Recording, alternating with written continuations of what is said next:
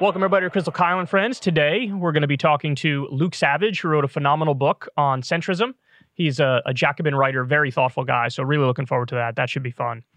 Um, but before we get to that, Krystal, I have some very, very big news. What's that? I've done it. I've brought peace to Russia and Ukraine. Way to go, baby. I'm so I, proud uh, of you. So, I drafted a plan. Mm-hmm. and uh, Vlad, it's over, man. Relax, sit back. Zelensky, it's all good. I figured it out. I, I figured it out.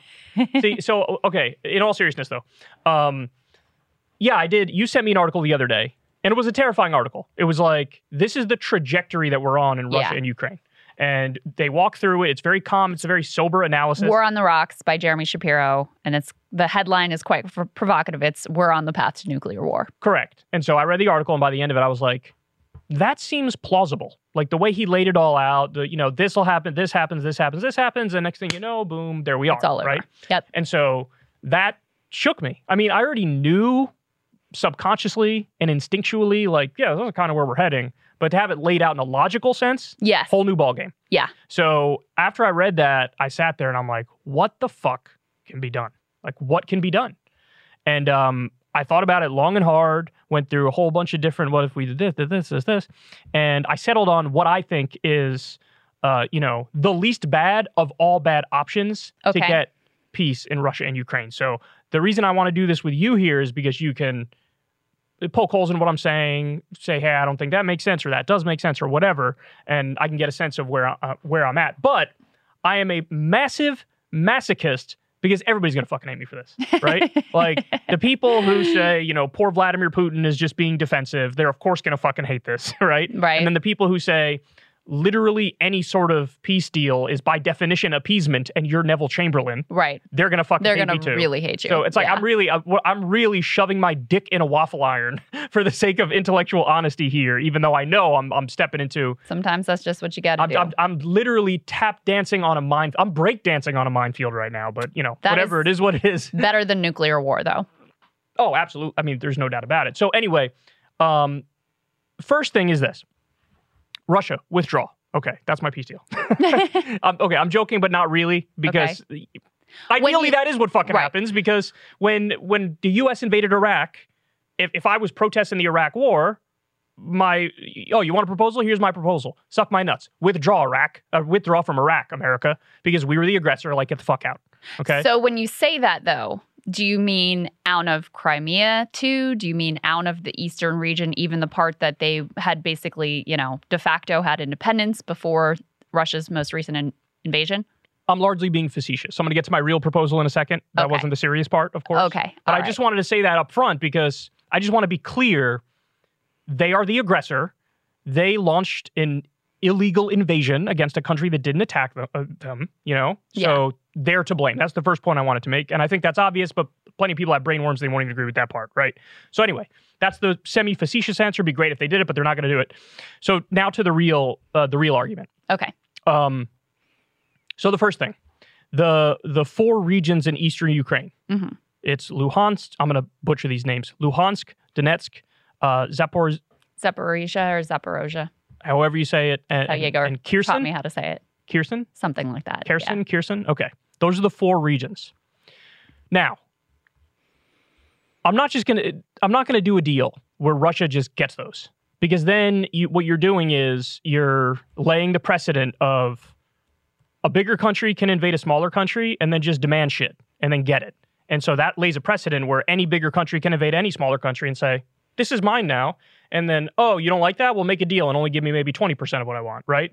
I don't like that precedent. That's a bad precedent. Mhm. But there is a fucking dispute, and that's a fact. So we have to acknowledge that reality and react accordingly. So what I would say is take those four regions and they become either independent countries or it becomes one independent country.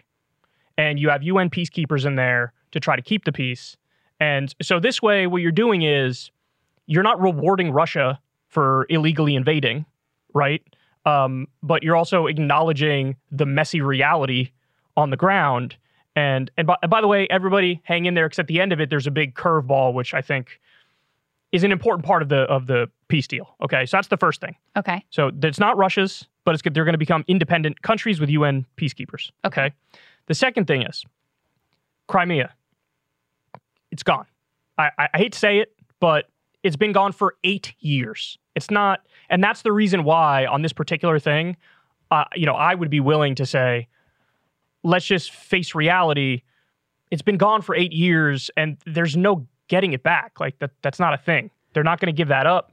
Yeah, and the other thing, I'll let you finish, but just to make one comment on that also is that um, you know, before the war, people were willing to acknowledge that basically most people in Crimea are, you know, Russian ethnic and would prefer to be part of Russia. So I think that's an important reality to acknowledge as well as lo- as well as the fact that you acknowledge, you know, in the eastern part of Ukraine there was an ongoing dispute about what would happen there. So you know, if you have those regions split off in some fashion from Ukraine, you actually have a more cohesive Ukrainian national project that is more cohesively ethnically Ukrainian. Yeah, I mean, I don't know.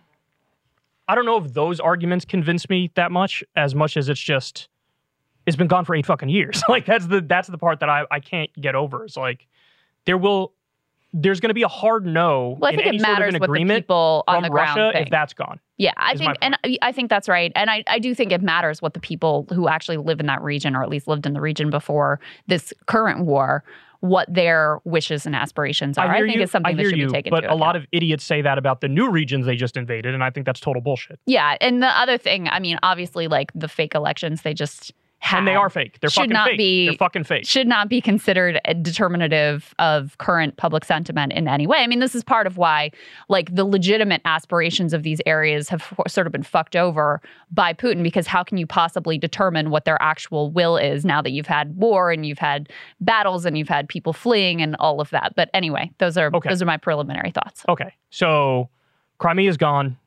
Officially recognize it as part of Russia, which again, he, they invaded in 2014. They've been there since. Yeah. I don't like it. And honestly, I think the reason why Putin did that is because in 2012, they found natural gas in the waters off Crimea. And so I think he did it because he wanted that natural gas. So I, it's imperialist, fucked up, but it's gone, right? So, but then we get to Ukraine agrees, no joining NATO. Okay. So no no NATO in Ukraine, Mhm. Crimea officially Russian. The eastern portions of the country are not going to be Russian. They're going to be independent countries with UN uh, peacekeepers. And then what you need, of course, is Joe Biden to endorse the plan. And the curveball at the end, which, uh, you know, a lot of people, I mean, everybody's going to disagree with my plan that I'm putting out here, but this is something that would maybe snuff it out in the crib, is that I think you should actually allow Ukrainians to vote on it before you actually move forward and propose it. Because, and, and here's my reasoning for that they were illegally invaded. So when they say, like, no, we're going to defend our own country and we're not going to give an inch away, Yeah. I'm sympathetic to that. So if the Ukrainian people say, if a majority of the Ukrainian people say, no, fuck off, uh, like, we're going to keep fighting, all right, there's really nothing I could do in that scenario as Well, an outsider. I don't agree with that. And here's why. Because the only reason that they are where they are in this war is because of us. I mean, not only Well, in terms of but let me let me finish Okay, my point. but I was going to say half agree. not only in terms of the weapons that we have supplied them, in terms of the intelligence we've supplied them. I mean, it's now been reported out how instrumental our intelligence was in some of the key strikes and military accomplishments of the Ukrainian military. This is not to take anything away from their like courage and savvy and all those things. But I mean, also economically, like we are propping up this whole country right now. So the idea that we don't get a say, well, I think I just don't think that's true. In fact, I think the reason that the war has taken the trajectory that it's taken in large part, and I do view this as a proxy war, is because the US government's policy has been we don't want this war to end. We want this war to continue. We want to weaken Russia. And so it just was reported in the Washington Post that privately administration officials are saying we won't even nudge Ukraine to the table. We also know that, you know, Boris Johnson went to Kiev early on when there were active peace negotiations. There was a lot more prospect of actually coming to a deal early on. He went to Kiev and delivered what was very likely the US and UK message of we do you are not allowed to strike a peace deal. So you can say okay they can have a vote and it's really up to them but then there's still a decision for us. Are we going to continue to ship them arms? Are we going to continue to support them in the war effort? Because without us doing that they're kind of dead in the water. Okay, so I was going to address that. yeah. And the answer is when Biden endorses the plan, that's a wink and a nod of like, look, if you guys don't take this, that's on you. Like you're sort of on your own now. Yeah. You've already given them 50 to 80 billion dollars worth of weapons. I mean, I would have stopped after like three packages. We're on package what, 17 or some shit like that?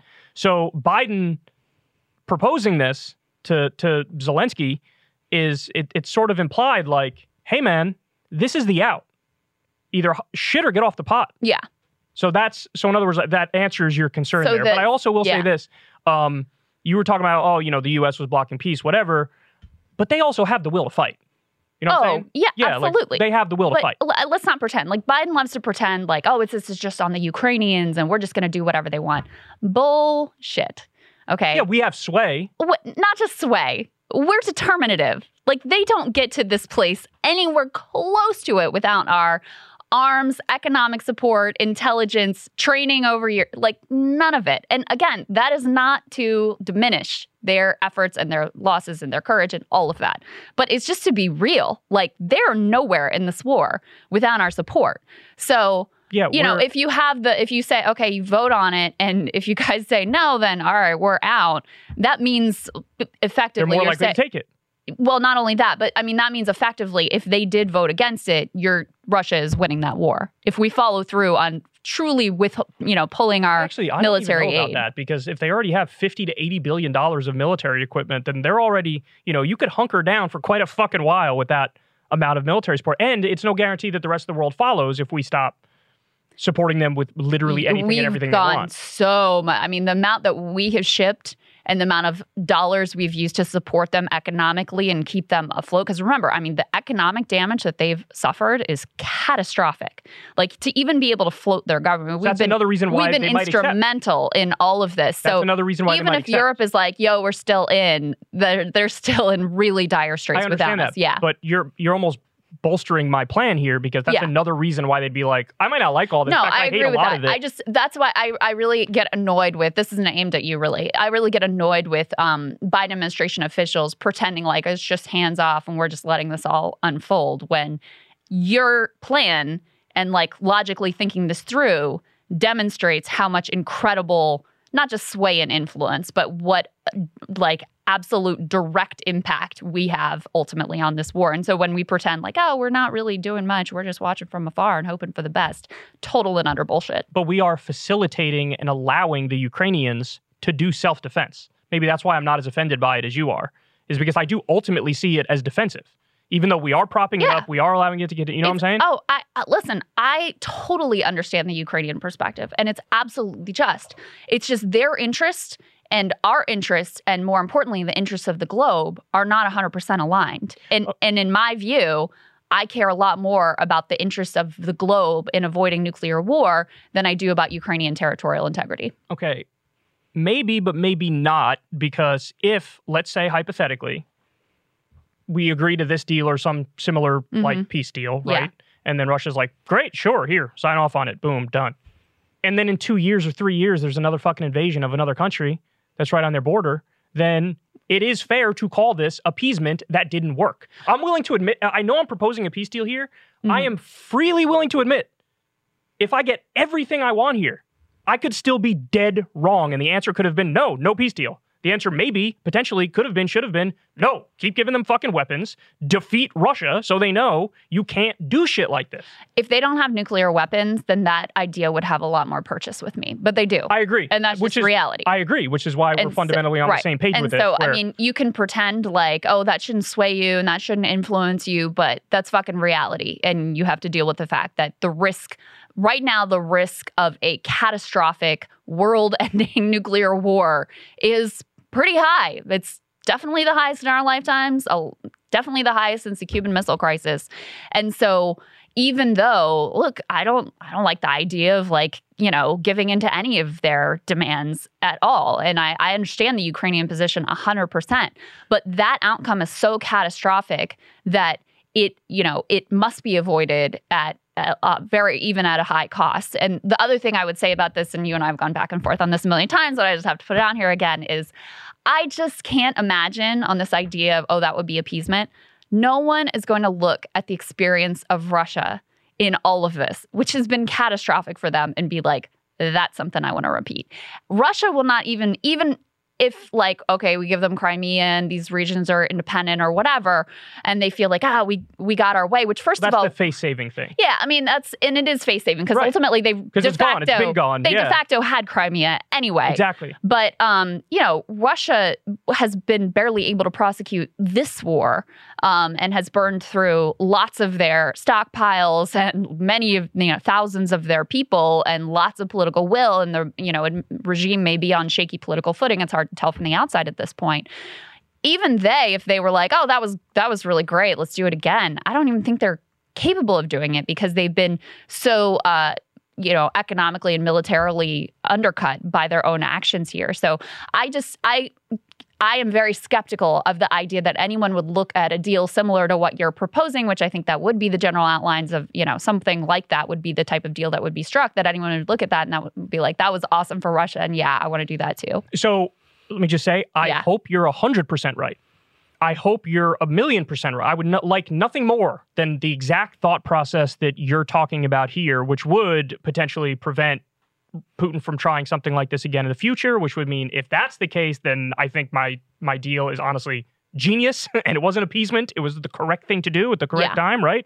But uh, you're assuming that he values, you know, the economic hit and the dissent of the public No, more I- than he values the goal of gaining land and bringing back the glory I of the Russian Empire. Because if the textbooks view him in the future as like he brought us back to our glory, he gained more territory, he'll say the price was worth it. i only see what I'm think he cares about his own power and not lose, losing his life Well, i mean they talk He's about die soon. They talk about in that article, though, uh, the War on the Rocks one, about how he obsessively watches the death of Gaddafi and is like, sort of, you know, I mean, these are people who want to preserve their life and preserve their power. And his legacy. And ultimately, ultimately, I think those are the things that are going to, you know, be more influential both for him and for other uh, autocrats like him. okay, he might be terminally ill.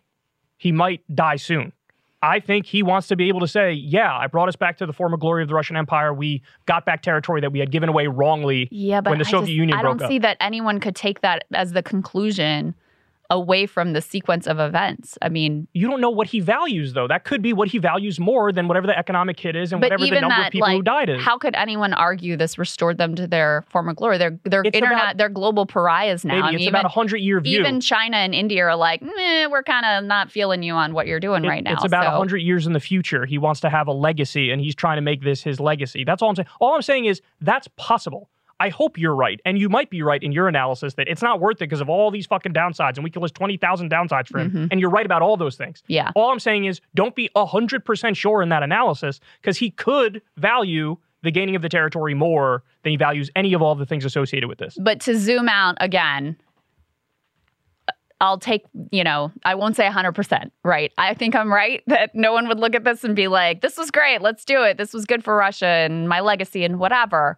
But the risk of nuclear war is so grave and so dangerous and staring us so much in the face that it is overwhelmingly worth trying to come to some sort of deal, even, you know, a painful one. And any deal will be a, a painful one, there's no doubt about it. Yeah. Why do you think I'm making an ass of myself and proposing this? Yeah. And I'm going to get dunked on by everybody. The pro Ukraine people are going to hate me because you're giving away too much and it's appeasement. And the Yeah. pro Russia people are going to be like, you know, Whatever. I don't even know what the, fuck the pro Russia people are going to say. a hard Like, time getting in their heads gonna- too. yeah, they're going to be like, no, the East, Donbass has to be ours too, or some shit. people you know what I'm saying? yeah people are very you know invested in in simple narratives but ultimately uh, and and the really troubling thing is the further we go and the more steps on the escalatory path that are taken the more difficult it becomes to even imagine something like this happening which is why you know at those early days when there were actual discussions that were going on there were talks that were happening in turkey um, in particular and those got short circuited. I mean, that just made it so much harder to envision how this comes to a close. So, what do you think of my deal? I'll take it. You'll take it? Yeah. Is there anything you would change? Any big thing you would change? I don't know. I mean, I, I'm not an expert on on like international peace negotiations, but I am. I, I, I do sort of I do just sort of like your provision of like Ukrainians can vote on it, so they have a say. Yeah. But listen. And right now, they'll probably defeat it, to be honest. But in five years, if there's still, you know, 125,000 people die, they'll be like, oh my God, we should have done the deal back then. if this can go on for five years with this all still existing. Um, yeah, uh, but you know, I would not make it oblique. I would make it totally clear that if you vote this down, that's that's fine. Like you get to do what you're going to do with your own land, but we're we're out. That's that, I think that's that kind of I think what you I have believe. to make that really clear. I mean, I wouldn't have Biden literally say that to Zelensky, but I I, would would. have a wink and a nod of like, look, just so you know, this is what's on the table, like it or dislike it. And so you guys can decide if you want to hop into this, but I highly recommend you do because if you don't, there are going to be consequences to that that are not great, yeah, you know? So anyway, I know I'm a genius, even though literally job, 98% of you are going to be Proud like, fucking stupid ass, dumbass plan, appeasement, Neville Chamberlain, fucking whatever. both hmm. sides will accuse you Both of sides will siding with accuse me. Nazis. So they'll Yeah, make some both sort of thing. Both sides Nazi will accuse me of siding with comparison, so, Nazis. Both yeah. sides will accuse me of being a dupe. Both sides, all this shit. I know it's coming, but you know, look, there's got. I, I want some sort of negotiation, some sort of peace deal, and even if that means, let's say it doesn't work, let's say it is appeasement, let's say three years from now there's another invasion in another place That's that's, better than fucking nuclear war. Yeah, because then we've just kicked the can for nuclear least, at nuclear least war down at least three here or four years. like Kyle was wrong. Yeah. yeah, exactly. You're welcome. I just gave you three or four more years, you assholes. Take it. God damn it. All right. All right. So, um, Krystal, there's this story that I've been thinking about for about a week now, okay. and uh, I wanted to talk to you about this. This is not one that you know I I could do something myself on this, but it wouldn't do it justice. Okay. Okay. All right. So, um, there's a woman who was traumatized by an ISIS attack. She didn't get physically hurt, um, but she was traumatized by an ISIS attack. She was there when it happened in 2016. Uh, her name is Shanti de, de Corte, Okay. and um, 23 years old. She's Belgian, and um, she requested to be euthanized. Which, for those of you who don't know what that means, it's basically physician-assisted suicide. Um, there are some places around the world where that is legal. hmm Uh, most places, I think it is not legal, but in some places it is legal. Now, usually when it is legal, there are like rules that go along with it. Nobody could just not Willy-nilly. anybody could be like, I want to die, and they're like, come here at three thirty, and you're good. Like that's not how it works usually, right? Mhm. So, um, I'll give you a little bit of what they say here. A physically healthy 23 year old was helped to take her own life in a truly shocking euthanasia case in Belgium. Uh, Shanti de Corte, traumatized after a terror attack in 2016, died in May after medics agreed she was so depressed that she could be legally euthanized. Last night, British campaigners fighting the introduction of assisted dying laws warned that even if a narrowly defined act was brought in, it would inevitably broaden over time to include those with mental health problems. But Dignity in Dying, which is calling for a change in the law, said there was no evidence from around the world that this tended to happen. Ms. de Corte from Antwerp developed depression and post traumatic stress disorder after being caught up at Brussels airport in the Islamic State attack of March 2016, which killed 32. So, when I look at this, and this is, I've been, for a long time, I've been a little conflicted on this idea. So, Mhm. let me explain. When it comes to social issues, I'm very pro freedom. I'm very libertarian on social issues. So, that just means live and let live. As Mhm. long as you're not hurting anybody else, you do whatever the fuck you want Mhm. right? That's that's part of my mind. The other part of my mind believes within reason. So, you know, you could do whatever you want, but there should be reasonable regulations around it so Mhm. people don't go too far. So, I'll give you an example. When I say legalize, tax, and regulate drugs, I don't literally mean you should go to CVS and be able to get crocodile, which will rot your flesh off. I mean, let's have legal uh, a safe iteration of various different types of drugs, but we're still going to regulate out of existence the hardest stuff that will destroy you. You know, like crystal meth, you'll rot the teeth out of your fucking face. Crocodile, your, your flesh will rot off. It's, it's not safe. So I'm still pro regulation, even though I'm pro freedom. You see what I'm saying? Mhm. In this instance, Nanny state guy. That's what you're saying. in this instance, what do you think? Do you think, look, if anybody wants to kill themselves, they should be able to do it for whatever reason, full stop? Or do you think, yeah, I'm pro euthanasia, but it, there should be rules around it? What's your take? So what I read here is that Belgium is one of the only places that has a like mental health provision where you're allowed to go forward with the assisted suicide if you have like documented severe mental illness and that's why she ended up being able to qualify for um being killed. And ultimately like I understand I totally understand your perspective of like how this is difficult to wrap your head around. You've got this healthy 23 year old, you know, seemingly with her whole life potentially ahead of her. And she's just, you know, would she come to regret that? What about the people around her? What about her loved ones? All of those things. But, you know, ultimately, I do support it because I do think, especially, I'll, I'll tell you, the thing that would make it harder for me is if she had kids, because then you are bringing other people into the situation. You're like directly harming them. But if it's really basically you're an adult, you've decided this is what you want, you've gone through a rational process, and like this is the direction that you want to go in, yeah, I do support it. Okay, so um, like I said, I've I've always been conflicted on this question, but uh, as I was actually prepping for this segment, Yeah. I talked myself more into the position of allow euthanasia, but it should be pretty strictly regulated. So let me break that down a little more as to why. So if we say euthanasia, basically for any reason, Mm-hmm. for example, there's 21 million Americans who are depressed. It's about 8.4% of the population. If just 1% of them says, yeah, we want to kill ourselves, that's 200,000 legal suicides every year. I don't like that. I'm not okay with that. I think that goes way too far. So, because there's an element of that, Krystal, that I think is very essentialist when discussing people. So it's like, yes, you are depressed. That defines you. That's who you are. And you're, it's never going to change. It's a very defeatist attitude. Like, there's, it's not going to change. So just fuck it. On the other hand, to say like we know better is very Well- paternalistic. Well, but hold on. I'll even grant you that, sure. But sometimes I think paternalism is okay in limited circumstances. So I'll get to what I think are the um what I think the proper guidelines are in a little bit. And maybe somebody like this would fit the proper guidelines, but maybe I'd have a little bit more of you have to try this drug or that drug or that drug, this medicine, and it might take you a year more Yeah. or whatever. You know what I'm saying? Well, I think it also is worth mentioning she had uh, attempted suicide herself twice. multiple times. Twice, yes. and was on, you know, a whole rack of different antidepressants just to get through the day.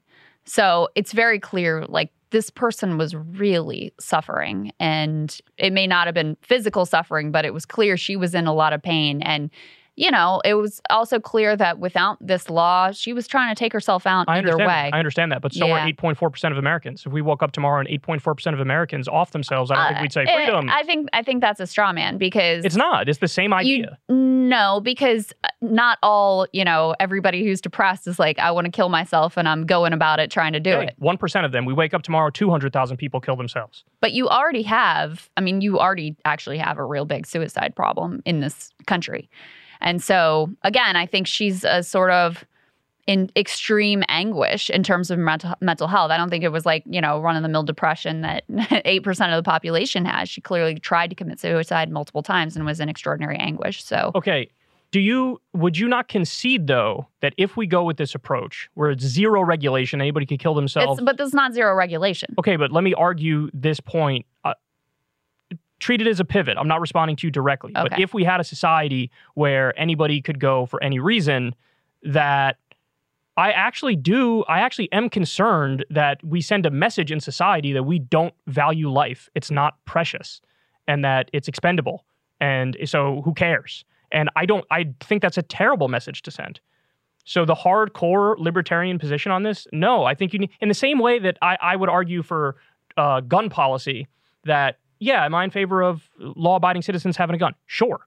Um, but am I in favor of people having nukes and tanks and chemical weapons and an arsenal of 21,000 guns? No. Yeah, but so the- there's some the- limit on that freedom. But what's the reason for that limit?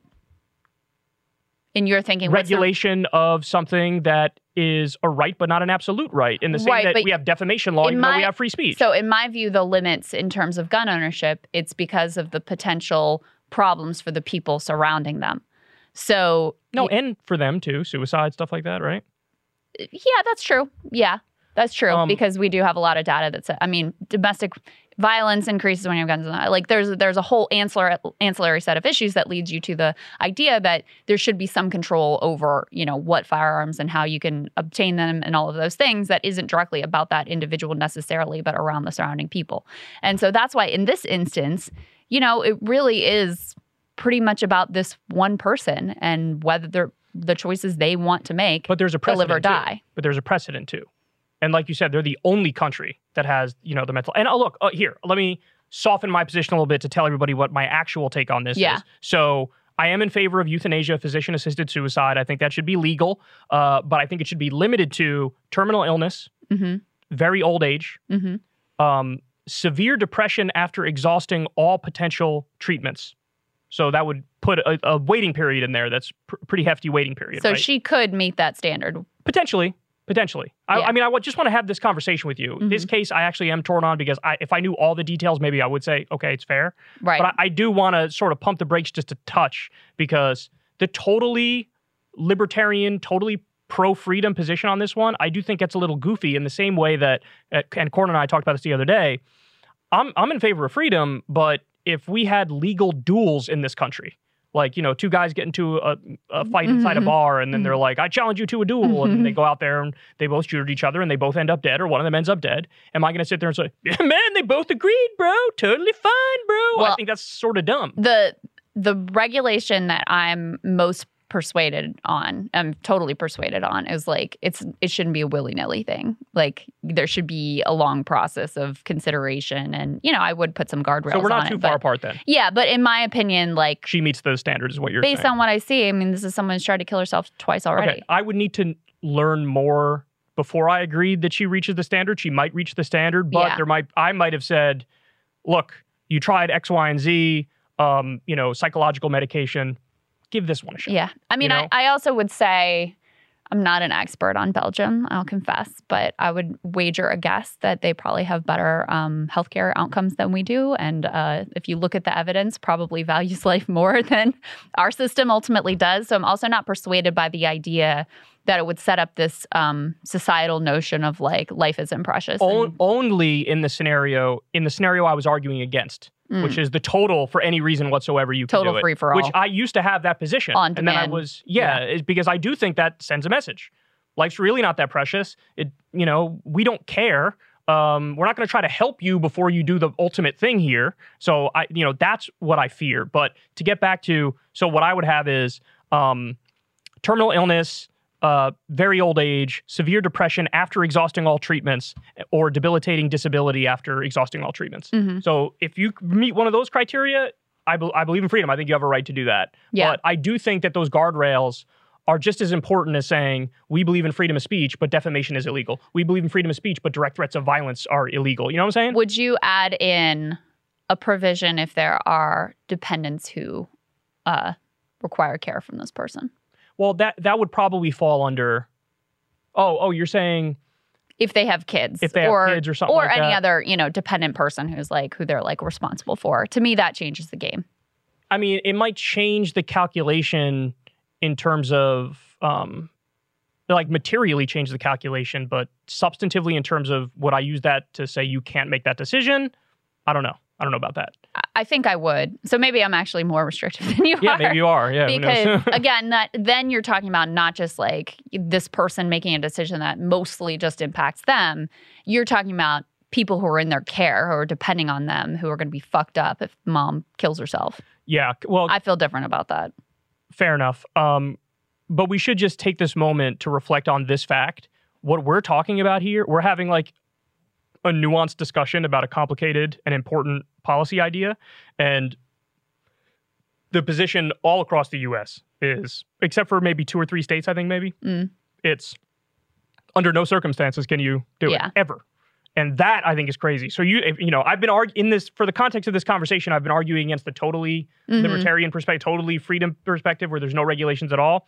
But really, the conversation we should be having is the opposite one, which is like you fucking monsters under no instances will let people do it. And honestly, I do think there's a little bit of a wink and a nod in our healthcare system uh, these days because, and I think this happened with my grandma on my uh, on my mom's side who was going to pass away, and it's very clearly the end of her life, and there were all these issues, and yeah. um, she was being treated at home, and I think the the doctor gave my my mom and my aunt a, a little you know vial of morphine or whatever, and there was a little bit of a wink and a nod, like here is the morphine. Don't give more than this amount because then it would end her life. You know what I'm saying? And so I think there I think there is like sort of under the table, but Mhm. but we should make it over the table Yeah. because I certainly would want to have that option when I hit at yeah, that when time in you're my at life. that point, you're suffering and you're, you know, Right. barely alive anyway. Totally. So I'm, I mean, I'm in favor of regulating it. I'm in favor of being intelligent about it and exhausting all the all other options. But once you hit that end of the road, I mean, come on. I do think though, I'd, I'd be very curious to see what the audience thinks. I do think they'll probably mostly agree with her and say, yeah, you know, it's totally fine. Um, and I, I get it. I get it. I would just need to know some more facts about it before I really were to pull the trigger on her. Maybe I'd want to pull the trigger on her almost literally. Maybe I'd mm-hmm. want to have her try one or two more medications or something. You know what I'm saying? Because I do think people help is the most important thing. You should try that first and foremost. Yeah. And then after all everything's exhausted, then Lady was taking like 18 different drugs though. It wasn't working for her. No, I mean I, I hear you. Yeah. I hear you. Maybe she would pass the test. I don't know. But ultimately, I, I feel like it is a sad story no matter how you slice it or Oh. dice it. You know what I'm saying? There's no doubt about But that. No doubt about that. I'm that. definitely pro euthanasia, but it's got to be uh, within certain and and I just guidelines. last thought, if we really want to have like a culture of life in this country, we would do a lot more to support people. Medi- Medicare for all. that would be You- one free- place you might want to start. free universal mental health care treatment, which you know you should be able to go into a, a mental health clinic anywhere around the country for Absolutely. free, just like you should be able to go into a, a doctor's office anywhere for free. You know, it is crazy. You're right. If we're gonna value life first and foremost, we need to do those things for sure. Yeah. So All right, guys, we have a great guest for you, Luke Savage. He is the uh, a staff writer at Jacobin and phen- phenomenal writer, um, and also author of a new book called The Dead Center. Let's get to it. Luke Savage, thanks so much for joining us, man. We really appreciate it. So, you have a new book that just came out on centrism. So, first, tell everybody the title of the book, and second, just give everybody like a Cliff Notes version of the thesis because this is something that you know Krystal and I. It's a topic Krystal and I are often discussing on our own. Centrism, uh, Liberalism, neoliberalism, liber- neoliberalism, right? potential death of the neoliberal project, all of those things, which the you cover in the book. quo. Yeah, we'll get to that. The potential death of it. I'm curious his thoughts on that. But first, start with title of the book and the general thesis. The title of the book is The Dead Center uh, Reflections on Liberalism and Democracy After the End of History. And, uh, and I realize that's kind of a, I don't know, a convoluted subtitle. Um, you know, the a better title for the book, in a sense, might have been The Undead Center, because, of course, the center isn't, I mean, it's not dead, right? The Democratic Party is in power. Joe Biden did win the 2020 presidential election. Um, you know, in, in Britain, where there was a big left insurgency between 2015 and 2019, uh, that the neoliberal center has taken charge of the Labor Party or taken back charge, I should say, of the Labor Party. Um, so, in that sense, you know, the center isn't exactly dead. Um, but in calling it dead, you know, I'm really making a different kind of claim. I'm not saying that uh, centrists are unable to win elections, uh, that they are, you know, uh, that they're dead in, in, in that kind of more conventional or traditional sense. Uh, it's more the, the case that they are, uh, you know, the, the, the dynamism and, and vibrancy, such as those things might ever have existed in, in this project, um, have have have disappeared. Um, you know, and we can talk about. Um, sure, we will talk about the various ways in which that's happened. Um, but I mean, you know, th- this is a project that is now kind of running on uh, fumes. There's not, uh, there's no kind of ideological uh, coherence anymore. Um, and whether you agreed or disagreed with the ideology, there was a coherence at one time. You know, in the 1990s especially. Um, so that's part of it. Um, as for the subtitle, the you know uh, being after the end of history, um, you know that's a little more, uh, I suppose, complicated to explain. You know, the end of history obviously was this this phrase that uh, Francis Fukuyama, uh, you know, uh, kind of popularized in the 1990s, and the basic idea was. You know, well, we've tried all the big experiments are done, all the big experiments the 20th century are done, even kind of moderate social democracy. We're not really doing that anymore all it all there is just in for eternity now is liberal capitalism. So events may happen, but history as a kind of progression forward is is over. Um, and I don't think you can possibly have lived through the past 20 years um, in the United States or anywhere else and, and believe anymore that that's the case. You know, this is a this is a political and an, and an economic and a social order in a constant state of crisis. Uh, there isn't a sense of forward momentum that hasn't returned, but um, you know the you know the his the end of history has ended. I suppose is what I'm saying. So that that would be a brief uh, kind of I guess uh, explanation of the title and, and subtitle of the book. To your point about the like lack of ambition and sort of utter vacuousness of modern centrism or liberalism or neoliberalism however you want to label it you write it's become difficult to say what if anything the contemporary liberal project is actually about. As a political practice today what is generally called liberalism is functionally small c conservative in rhetoric gesture and affect the liturgies of change and progress remain but any sincere belief in them has melted into air um, do you track that development to basically the Obama years and his investment in constantly persuading people that he was doing the absolute maximum amount that was possible and that just in reality, not much was really possible? I think he has a, a deep responsibility for this because his gift, I think, really more than any other living politician, uh, you know, active or retired, uh, his gift was speaking in really quite conservative terms, but doing so in a way that sounded kind of sweeping and grand and and and and progressive. Like he speaks in the register of progress, Obama always, even when he's explaining uh, why we can't or shouldn't do progressive things. I think that's one of his uh, his unique talents. But I think it goes a little deeper than just Obama. I think that's a style that he's helped popularize, in which lots of um, pretty pale imitators like you know your Pete Buttigieg's, people like that, uh, try to copy uh, and and kind of you know don't don't copy. Uh, they don't they they really can't pull it off in the same way as as he could. Um, but I think it goes a little deeper than that. I mean, I think it also reflects the fact that something like the Democratic Party is a very contradictory institution. You know, it's a coalition uh, you know, as one person pretty pithily said it, I can't remember who during the primaries, you know, the Democratic Party is the party both of, you know, private health insurance oligarchs and the people who are using their expensive uh, plans or not using them because they can't afford them. You know, um, the Democratic Party contains multitudes although you know it's uh, you know there's there are significant imbalances of power you know people who vote for the democratic party or many of them are far less powerful and far less represented in the things Democratic politicians do and say and are, are willing to do and say. And so, one of the things I think that comes out of that contradiction is this, well, kind of contradictory posture. And there's a whole uh, essay about this in the book called uh, "Why Liberals Pretend They Have No Power," uh, where on the one hand, you you know you have liberals embrace this, you know this kind of language of uh, progress and social justice and then you know uh, often in the same flourishes they will back off on actually doing anything or they will act as if they are not you know powerful agents who are uh, you know capable of doing things. So you know there's you know pretty ridiculous trend today i'm sure the two of you have picked up on where you know somebody like gavin newsom who's you know the governor of you know is california the world's fifth largest economy something like that just just the state of california uh, you know will will do uh, tweet threads about how like you know we need to we need to uh, do something about climate change. And it's like yeah okay well you're the governor of california. Maybe yeah. you can do something. Or you know i think about in canada when justin trudeau went to a climate march in montreal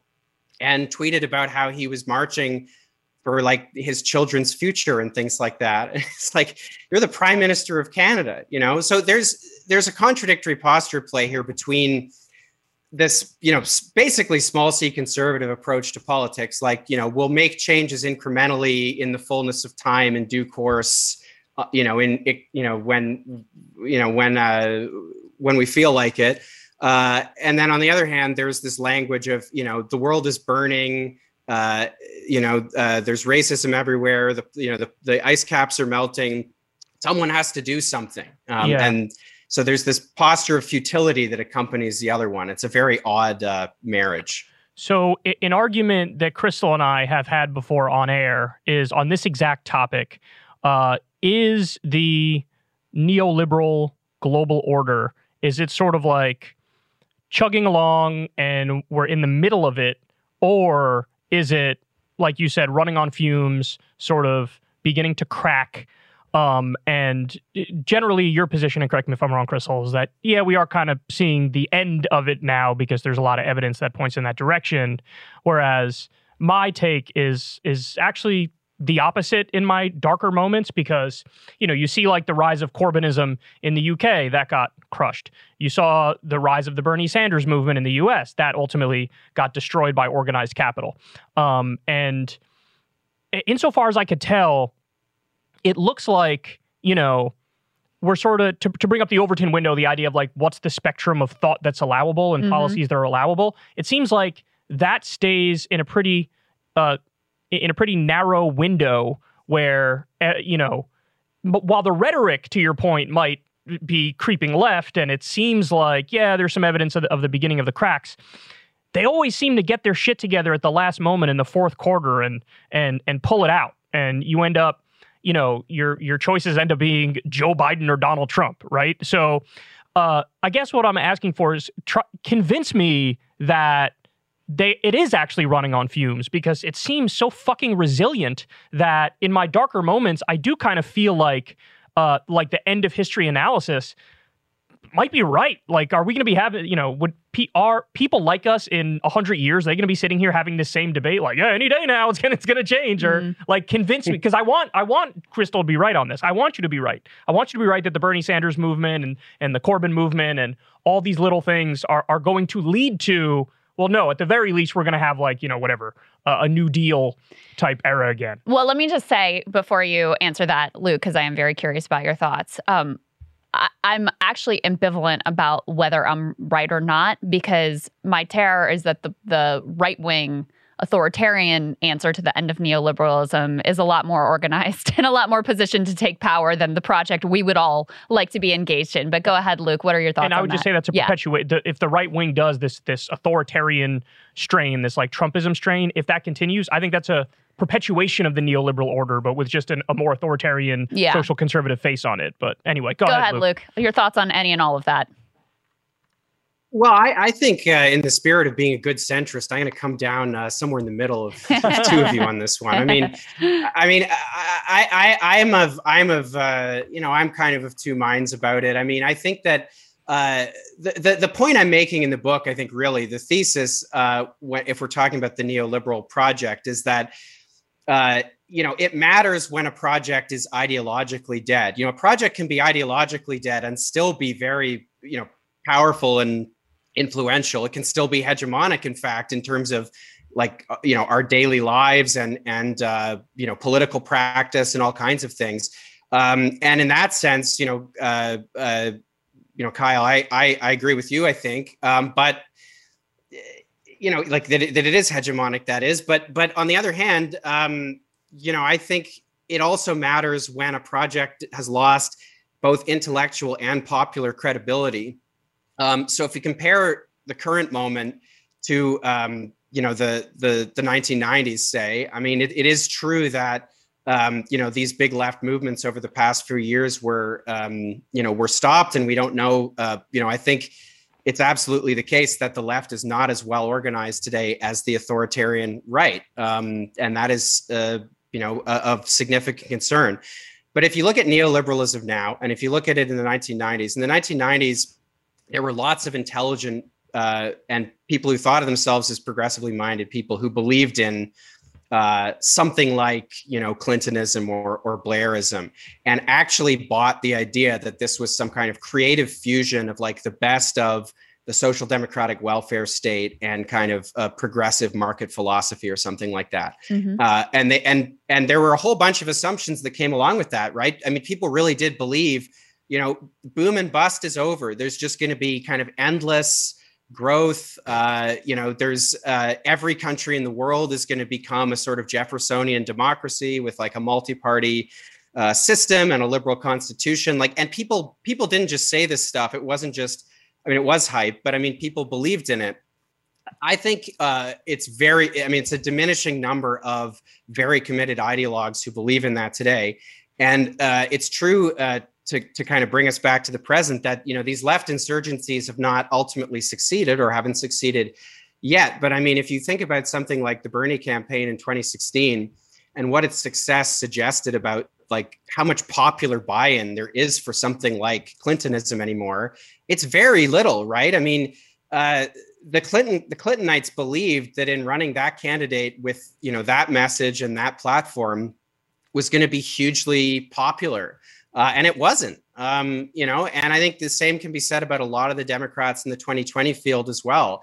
Uh, they were all trying to just kind of like smash the reset button and just like get the machine running again. Uh, you know, and and it, it it didn't work. At the end of the day, the party had to smash the emergency glass and go with Joe Biden, and that and that wasn't you know uh, that wasn't an expression of their confidence and and like a widespread buy-in for this project. It was a gesture of desperation, I think, and and and it uh, it was emblematic of the fact that you know they're as I said, I think running on running on fumes. So I'm not sure that really answers the question. It is kind of a centrist, equivocating answer I gave you both, but I think that's how I'd uh, respond if that makes sense. Well, in my view, it's a paradox because, on the one hand, like the intellectual project is clearly bankrupt. I mean, we are on the brink of a nuclear war. We're on the brink of like climate collapse. We're on the brink of a global recession.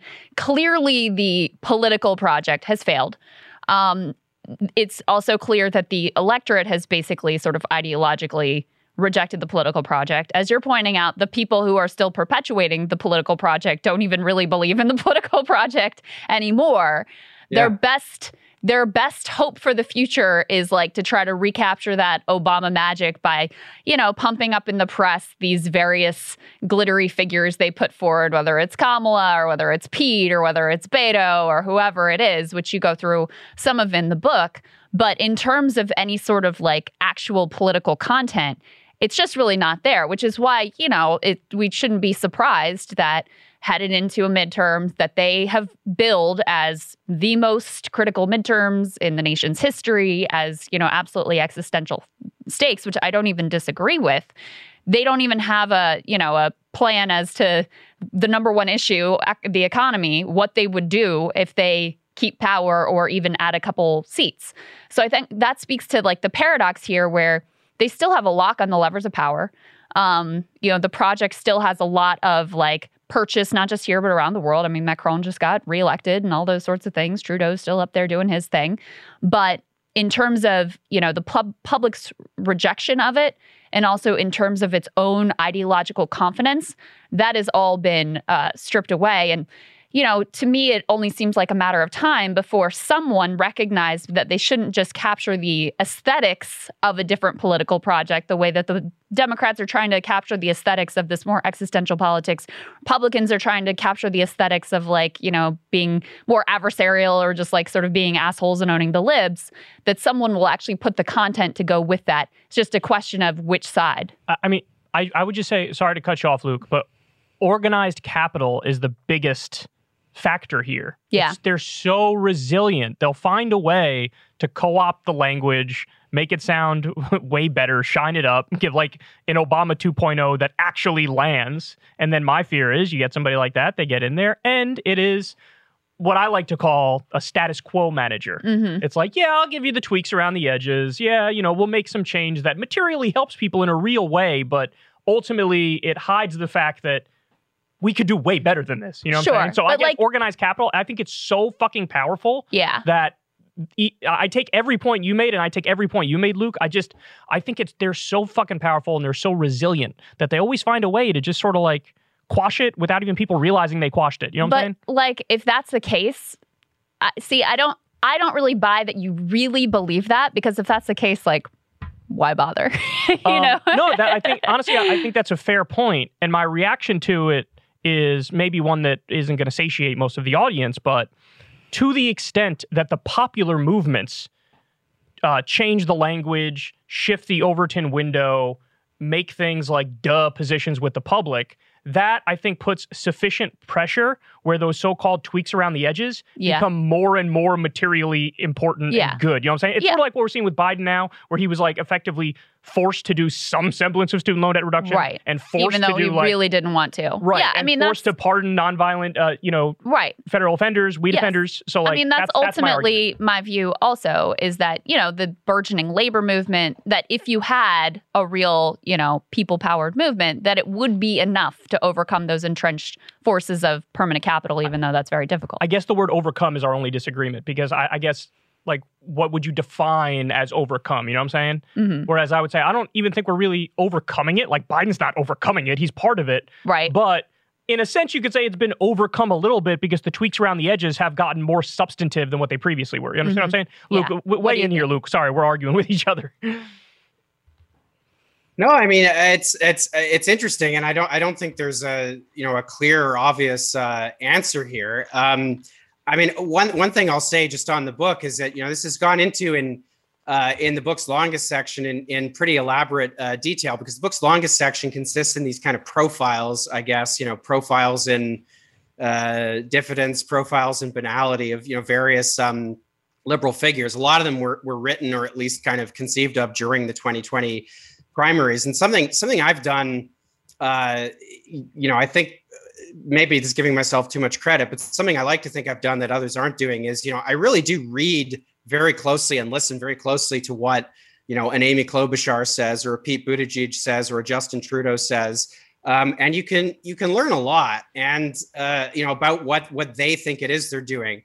And I think it's interesting that you know I mean for all the for all the um, you know calling liberals uh, cowards or you know for suggesting that they're uh, you know they're always retreating and things like that. I mean that's true, but it's also the case that for a lot of them, this kind of management that you just described, Kyle, this is the project. This is consciously what they see themselves as doing. Um, they they don't think their task is to, you know, challenge or alter the you know the status quo in any significant or substantive way. They think their job is to tell a better story about it. And then so what politics becomes is a competition for who can tell the most compelling story. I mean, it is in a sense a sort of attempt to sort of manufacture popular consent for a whole bunch of things um, that are happening anyway. Um, or, or you know are are, are uh, believed to you know be inevitable or something like that. Um, you know something like what the Fed is about to do in engineering a recession would be would be an example. Yeah. You know that's that's just being thought of as like that's a technical decision. This is not even a political you know thing. This is just the way things are. It's part of you know nature or something like that. Right. Um, but but I do think that there's a limit, and this is where the you know the book obviously in many places has a very sort of uh, you know c- c- cynical, if you want, or ironic or polemical tone towards uh, a lot of these uh, individuals um, because you know as as the two of you can probably tell, you know I'm not the biggest fan of a Beto O'Rourke or, or a Pete Buttigieg, and I know neither How of you are. uh, dare either. you? How dare you, Luke? No one insults the honor of of Beto on this show. Um, but but but it like the optimistic, I suppose, uh, thrust of this part of the book anyway is that what these people have have are trying to do this kind of orderly management of the status quo where they they absorb and and sort of integrate popular pressure but strip it of anything actually substantive and then it just comes out in kind of rhetoric that's not really working anymore like in, in the way that it used to. It's not as effective um, and i think we saw that in 2020 i mean you know joe biden was absolutely not the person that the democratic party establishment or its corporate patrons wanted to be the democratic nominee. They wanted some young exciting person who's going to get everybody thrilled about uh, you know neoliberalism again and that's that's not what happened. And so i think there's you know the system can kind of reboot itself partially you know and it, it did it did so in 2020 by with the defeat of sanders and other things. Um, but like at a certain point you have to deal with the fact that people's material realities are getting worse and that uh, you know i'm not an accelerationist i'm not hoping for this i just think that the uh, i just think that's the course we're on and liberalism as it's currently constituted is is not even anywhere close to being equipped to deal with this. And so at a certain point, I think something has got to give. And I like to think that it's true that the uh, authoritarian right has is much more likely to have the forces of you know capital behind it, um, contrary to what you know some uh, some claim about capital actually supports the left or something. Um, but uh, you know the left will always have, I think, the fact that its agenda, broadly speaking, uh, has a lot of uh, support from a lot of people, and uh, as long as you know, w- as long as we're uh, prepared to explain that agenda clearly, and as long as you know, there's the right kind of political leadership, perhaps you know, leadership taking uh, you know, uh, seizing on Bernie Sanders' example, what he did was very effective, even if it wasn't successful.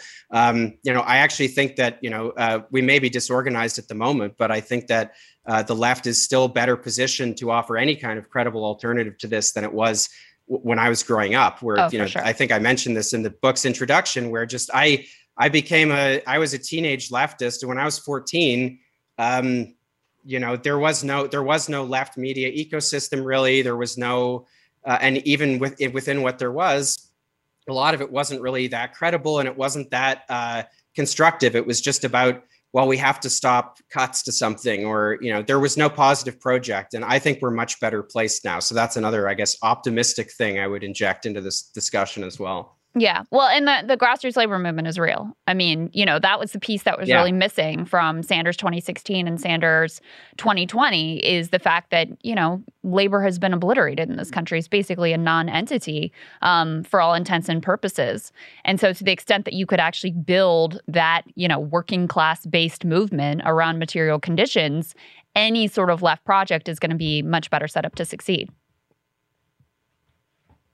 Yeah, I, I, I think that's exactly right. I'm not sure I have um, too much to add to that. I mean, I think that the, uh, you know, I, I, wish that I'd gotten to write the introduction to the book later because I certainly would have mentioned uh, all of these, uh, all, all this incredible organizing that's going on.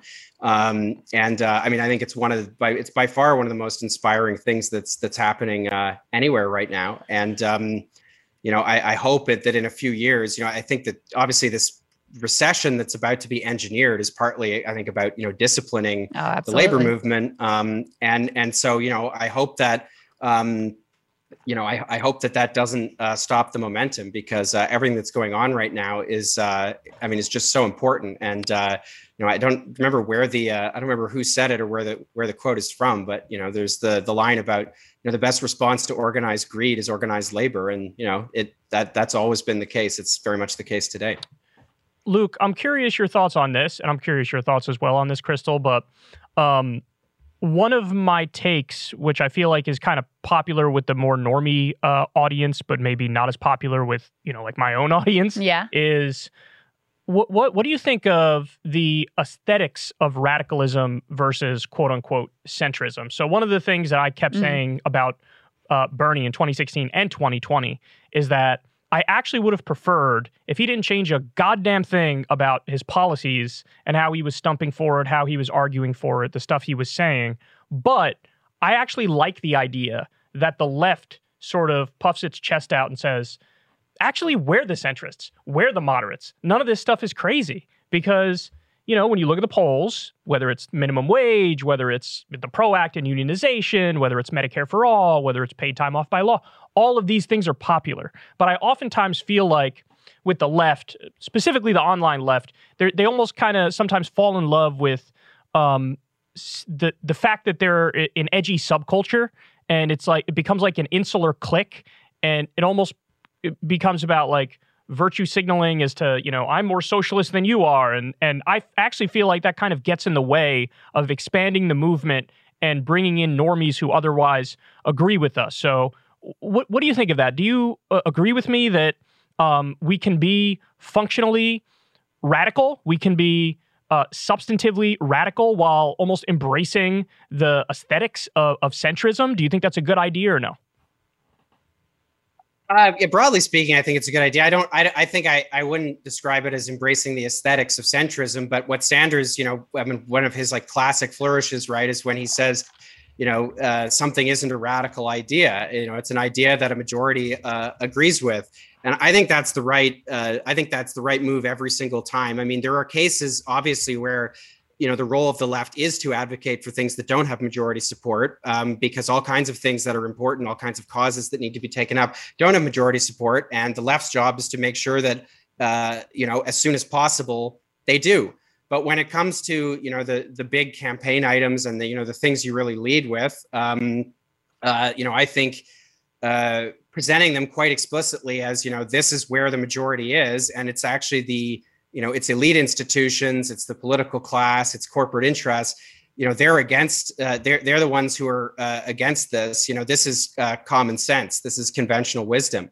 I mean if you look at what the right did in the 1970s and 80s in terms of embedding its logic and its like ways of thinking its idioms uh, into just the popular consciousness, like such that when when when we say economics now, like that just means basically neoclassical, like trickle down Reaganomics. Mm-hmm. You know, uh, the right, like we have the right has a lot to commend it. There are things we can borrow from their example. Um, I, I, should rephrase that. They have a lot to com- commend them strategically in terms of how successful this was, and I think uh, it's worth studying for that reason. I mean.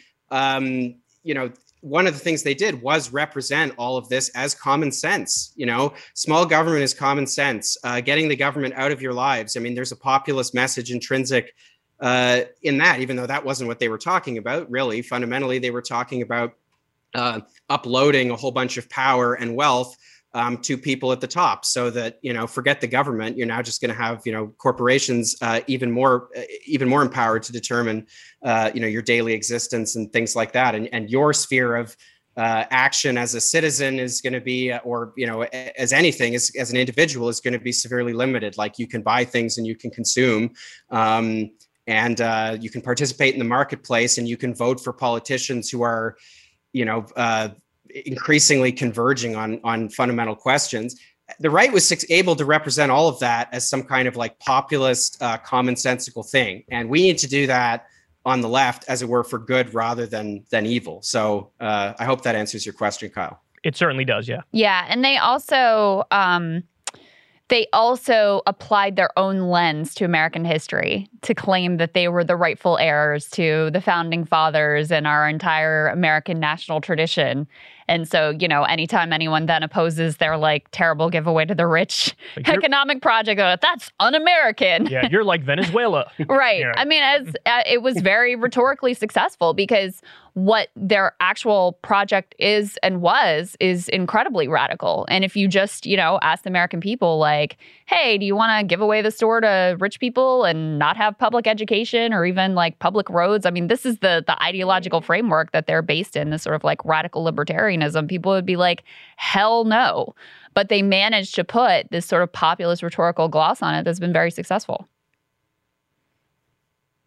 Yeah, that's exactly right. And I mean, I, I you know, I I I keep uh, citing Bernie Sanders. Uh, I mean, for good reason. I think just because I think he he does this more effectively than any other American politician I've seen. But I'm thinking, uh, just in in uh, as you were talking, Krystal, it, it, made me think of a a clip of Bernie. Uh, I can't remember. He was speaking to some workers somewhere, and I can't remember. Um, I can't remember what the context was. I don't think it was a, a Starbucks or Amazon, but he was speaking to some workers somewhere, and, and he was saying that uh, something to the effect of, um, you know, all these all these politicians get up and they talk about how much they love America, but you can't love America unless you, you know, you love the workers of America or something mm-hmm. like that. Mm-hmm. I'm sort of butchering his flourish, but the the essence of it was, uh, you know, he was uh, again, you know, representing, uh, you know, representing a project of um, social solidarity and uh, you know, a, a, you know, class politics as uh, as commonsensical and as part of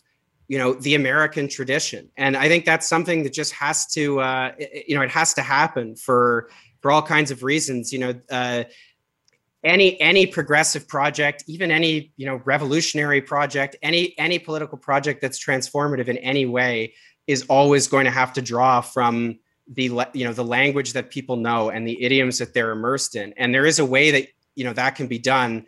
Uh, like you can embrace uh, those sorts of idioms without uh, you know channeling any kind of uh, you know conservative connotations they might have. And i think again sanders is such a good uh, you know practitioner of that kind of style. It's exactly what we need.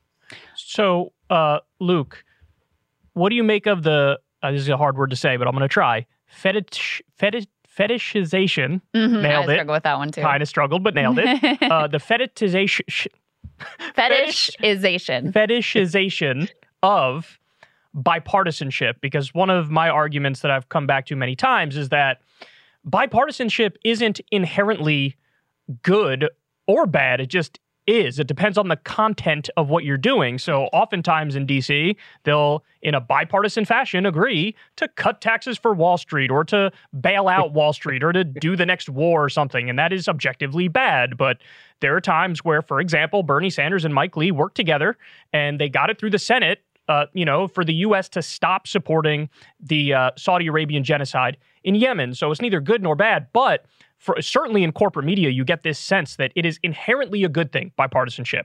Um, what do you think of that? And also, has this mind virus almost trickled over into the population where even your average American would be like, yes, bipartisanship is good, even though it's not necessarily good?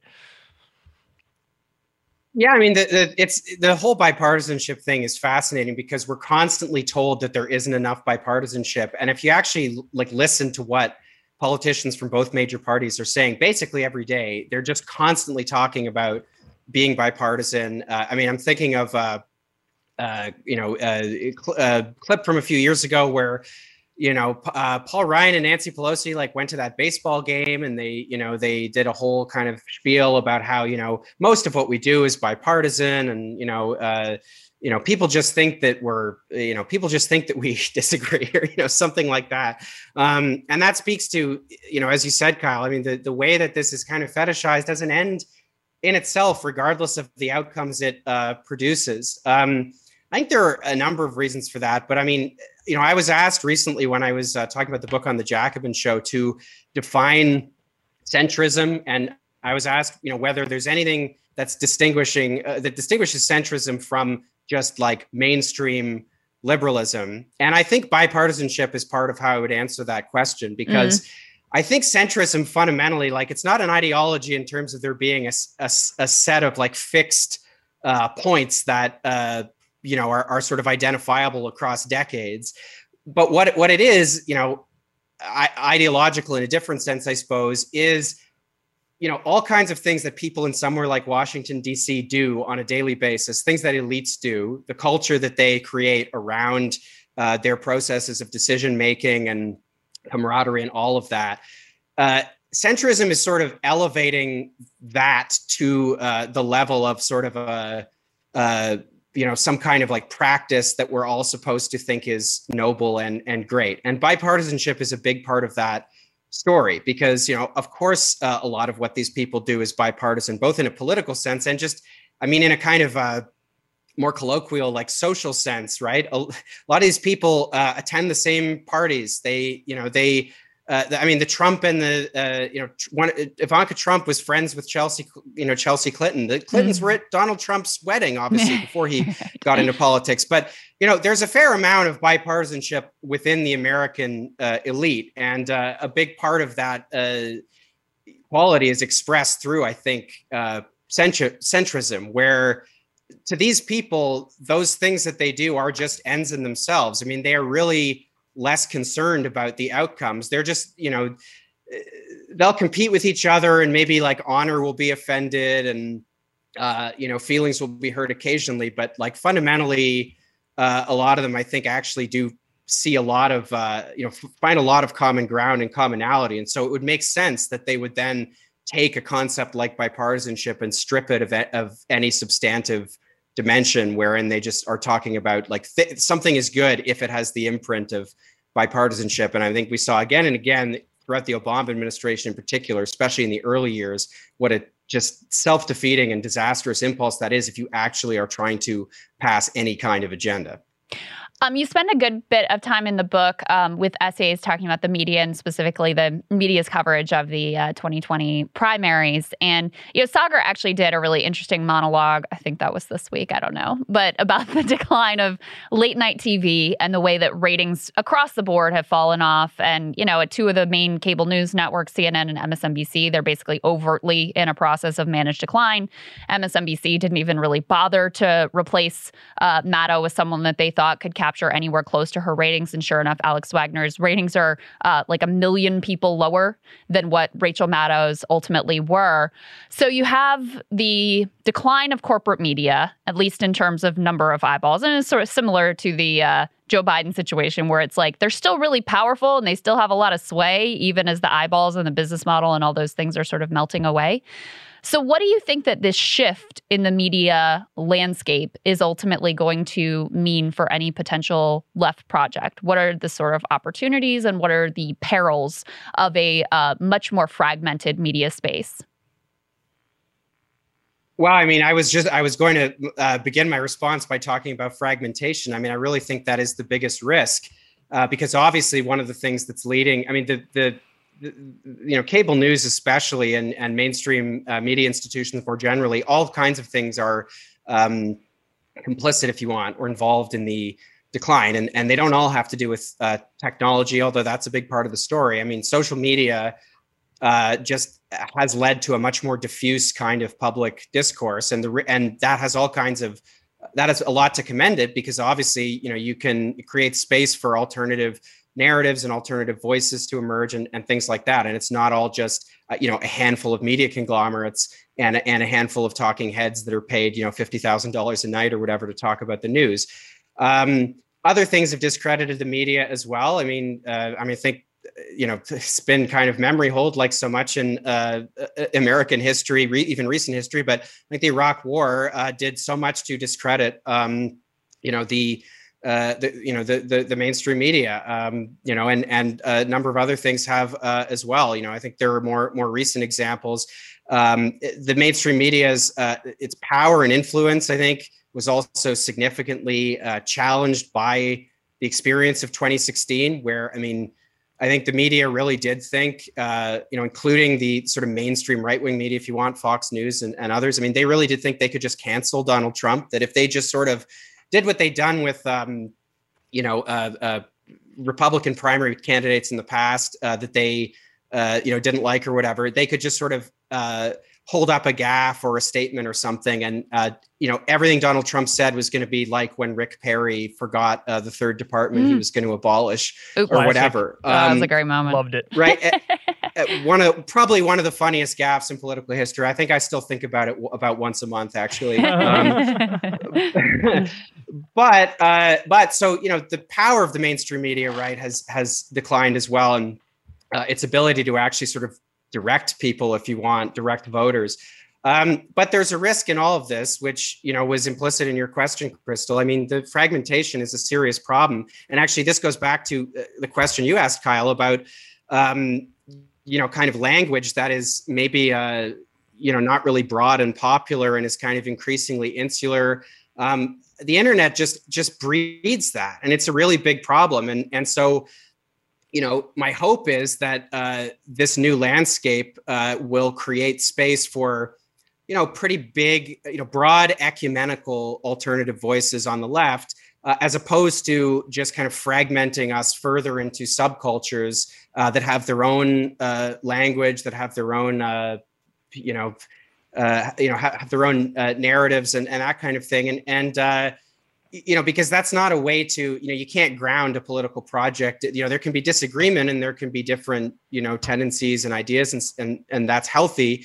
Um, but i think to be a, a, a meaningful and and um, you know potent democratic force you have to you know there has to be this kind of broadness and so um, at its best i think the left uh, media does that um, but there is a risk, I think, um, connected to this wider shift that uh, you're talking about, Krystal, of, uh, of further fragmentation. And uh, you know, I, I, I, wish I had a a kind of a, uh, you know panacea I could offer you as in the form of an answer that would just you know solve the problem, but uh, I don't. It's I agree, it's a risk. Well, Luke Savage, everybody should get that book for sure. Um, it's fascinating. I could talk to you all day. Thanks so much for talking to us. We really appreciate it. Tell everybody uh, where they can find you on Twitter and plug whatever you'd like to plug. Sure, right. Um, well, yeah, thanks uh, so much for having me, guys. I mean, first time, long time. Uh, I, I, think I've interacted with both of you many times. I don't think we'd, we'd ever actually spoken. So uh, this was a real pleasure. Um, people can find me on Twitter at, uh, at Luke W. Savage. And they can also check out my podcast, uh, Michael and Us, which can be found on the Jacobin Radio Network and you know wherever fine podcasts are streamed. Uh, it's a you know a politics and uh, culture podcast uh, you know, if you like this show, you'll probably uh, like Michael and us. So, uh, so feel free to check that out as well. Absolutely. And I told you this um, off air, but I'll say it uh, here as well. You're just a very gifted writer. I mean, the content is phenomenal, and that's what matters the most. But I am envious of your uh, prose ability. So people should check out the book for that, if nothing else. But the content is where it's really at. I'm getting jealous, everybody. Thanks so much. getting jealous. Yeah, of course. All right, Luke. Thanks, man. Take we'll care. talk to you. All right, that was Luke Savage. Um, I think that's an interesting conversation. I could I could talk to him all day. I mean, you know, he's interested in the exact same things that we're interested in. So Yeah, I mean, this is like to me a central question paradox. You know, it's it's about the present. It's about where we're headed. It's about the most likely outcomes. It's about what we could like reasonably do to build any sort of a left political project. So it's it's an essential topic in my view. yeah, sometimes I feel like that end of history analysis is correct. I hate that, but sometimes I do feel like that. And then other times I feel like, no, I mean, we're only talking about a window that started with Ronald Reagan in the 1980s or arguably Jimmy Carter Yeah, and then has lasted until now. So if we're really only talking about, you know, 1975 ish until now, it's kind of arrogant to think like it'll stay like that forever. You know what yeah, I'm saying? yeah, it is. I mean, the thing that uh, like the sort of parable that I come back to that gives me hope is if you look at the unionization landscape and the corporate power landscape, you would say the Amazon Union Drive was impossible. Like you would look at it and you'd be like, similar to what you said, like permanent capital, so entrenched, union busting is basically the law of the land. This is how things are, and it can never change. And then I don't know where it did.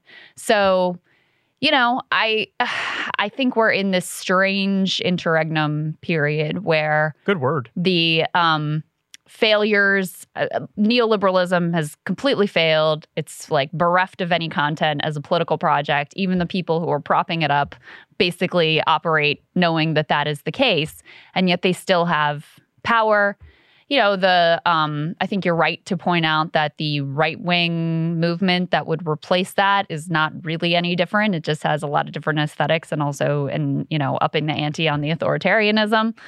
Um, so anyway, that's why I'm sort of endlessly fascinated by this question of where we are and where we're going and what it all means. And I do think that part that we were talking about at the end, the media piece of this, is an important part that I need to intellectually explore a little bit more because it does seem to me you know, the story of the 2020 Democratic primary, for example, was basically a story of the media deciding Joe Biden was going to be their guy, deciding they were going to kneecap Bernie Sanders, and then making that so.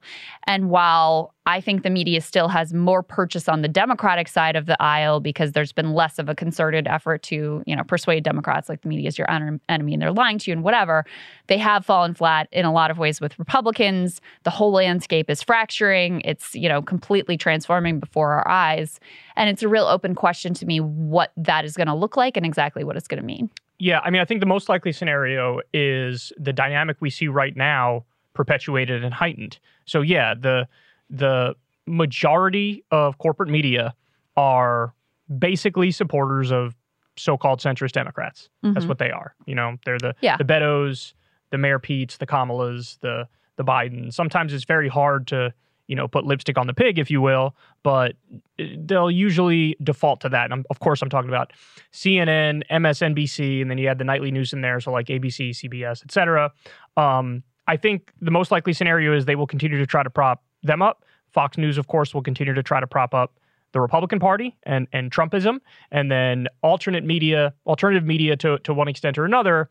Yeah, the more outsider candidates are the ones who get more pull in new media, but then you, you know you're also up against algorithms that are very unkind to you, and you're up against pretty open um, censorship and deplatforming. Yeah. Um, so it, it's certainly an uphill battle. There's no doubt about that. Well, I do think that that's that's a really important part of the conversation. Is like, okay, so the corporate media gatekeepers may be losing their grip and have a sort of you know, I mean, they still have a lot of power. I don't want to downplay it, but it's sort of a zombie project because the eyeballs are falling away. The business model makes less and less sense as the eyeballs fall away and the advertising is worth less and less.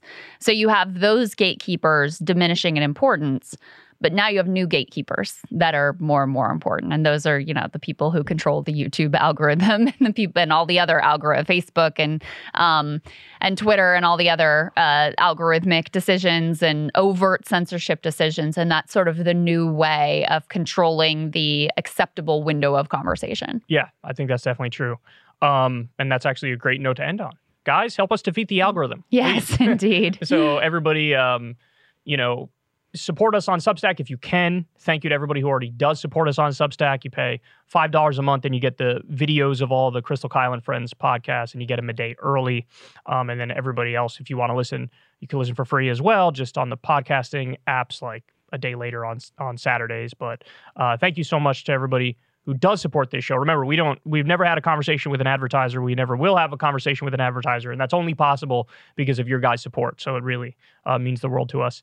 And then yeah, I mean, if you happen to be watching this, you know, on YouTube and just or any of the videos that we put out on YouTube, like, subscribe, all that fun stuff because like I said, tough to beat that algorithm. So trying to get to that million subscriber mark, but man, it's like climbing Mount fucking Yeah. Everest at this point with no oxygen.